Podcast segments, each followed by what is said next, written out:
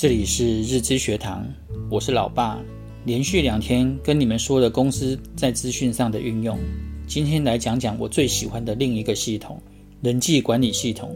它跟前面两个系统都是用相同的逻辑概念，都是用来收集资讯、汇集成有用的参考资料。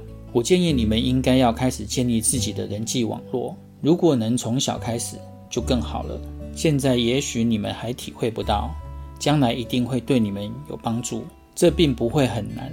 帮助别人一个小忙，或是打个招呼，都可以拓展人际关系。谁都希望自己人缘好，但怎么才能让人真的喜欢你呢？我认为是让对方觉得自己很重要，而且你很重视他。事实上，让对方觉得自己很重要，往往能得到周遭众人的支持，能让你赢得人心。这点在心理学上也是这么认为的。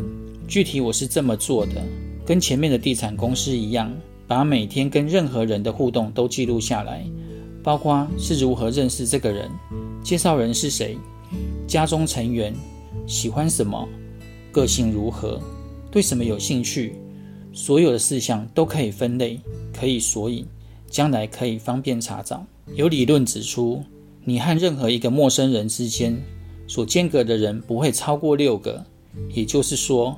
最多通过六个人，你就能够认识任何一个陌生人。也许朋友的朋友就是你认识的人。我常会去查看这个人际系统的资料库，或者跟许久未见面的朋友见面时，也会去查看，把以前的记录看一遍。除了可以把过去相处的记忆找回来，也会是见面时可以谈话的内容。我最常听到朋友惊讶地说：“你怎么还记得？你怎么知道？”彼此的关系又回来了，因为对方一定会有被重视的感觉。现在的资讯量太过庞大，光靠自己的脑袋可能记不了那么多，可以让工具来帮忙分担。希望对你们有帮助。我们下回见，拜拜。